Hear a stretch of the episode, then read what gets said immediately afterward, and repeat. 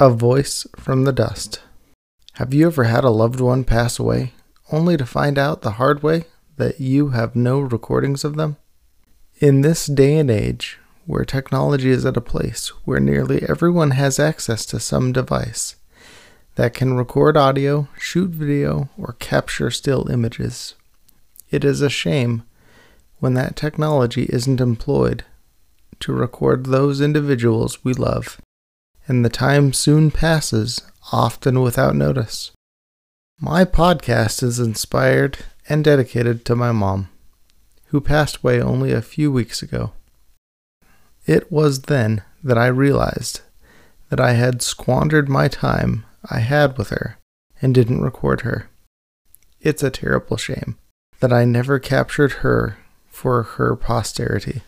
I would cut to a clip of her, but there's nothing. I urge all who are listening to not let these precious moments pass you by. Go, visit your relatives, record their stories. No one would ever regret that decision. A voice from the dust.